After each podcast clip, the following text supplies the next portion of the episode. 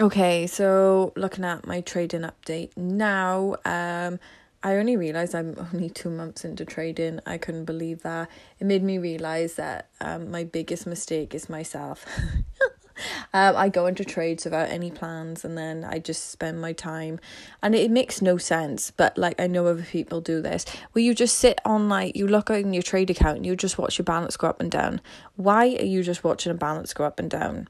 and using that to like decide your trade. It makes no sense. It's not even going to benefit you. It's like we don't even watch the charts, or like you know we try and get a bit better and then watch the charts. It's like mm, it's a bit silly. You know what I mean?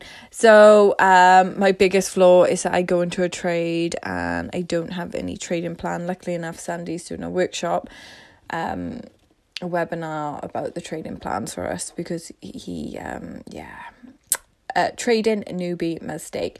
Um, I've also um, on Sunday I did a daily income workshop because you know if I do lose my job wherever I want to be able to make daily income. So this is something that can reap the reward straight away, and I know I can take money then out the market. So is where it is. It's quite tough at the moment, uh, but yeah. So just understand, right? Whenever you learn a new skill, like whether it's in sales, whether it's trading, wherever, um, don't go into the victim mentality and don't like try and blame people that they're wrong. Maybe you're wrong.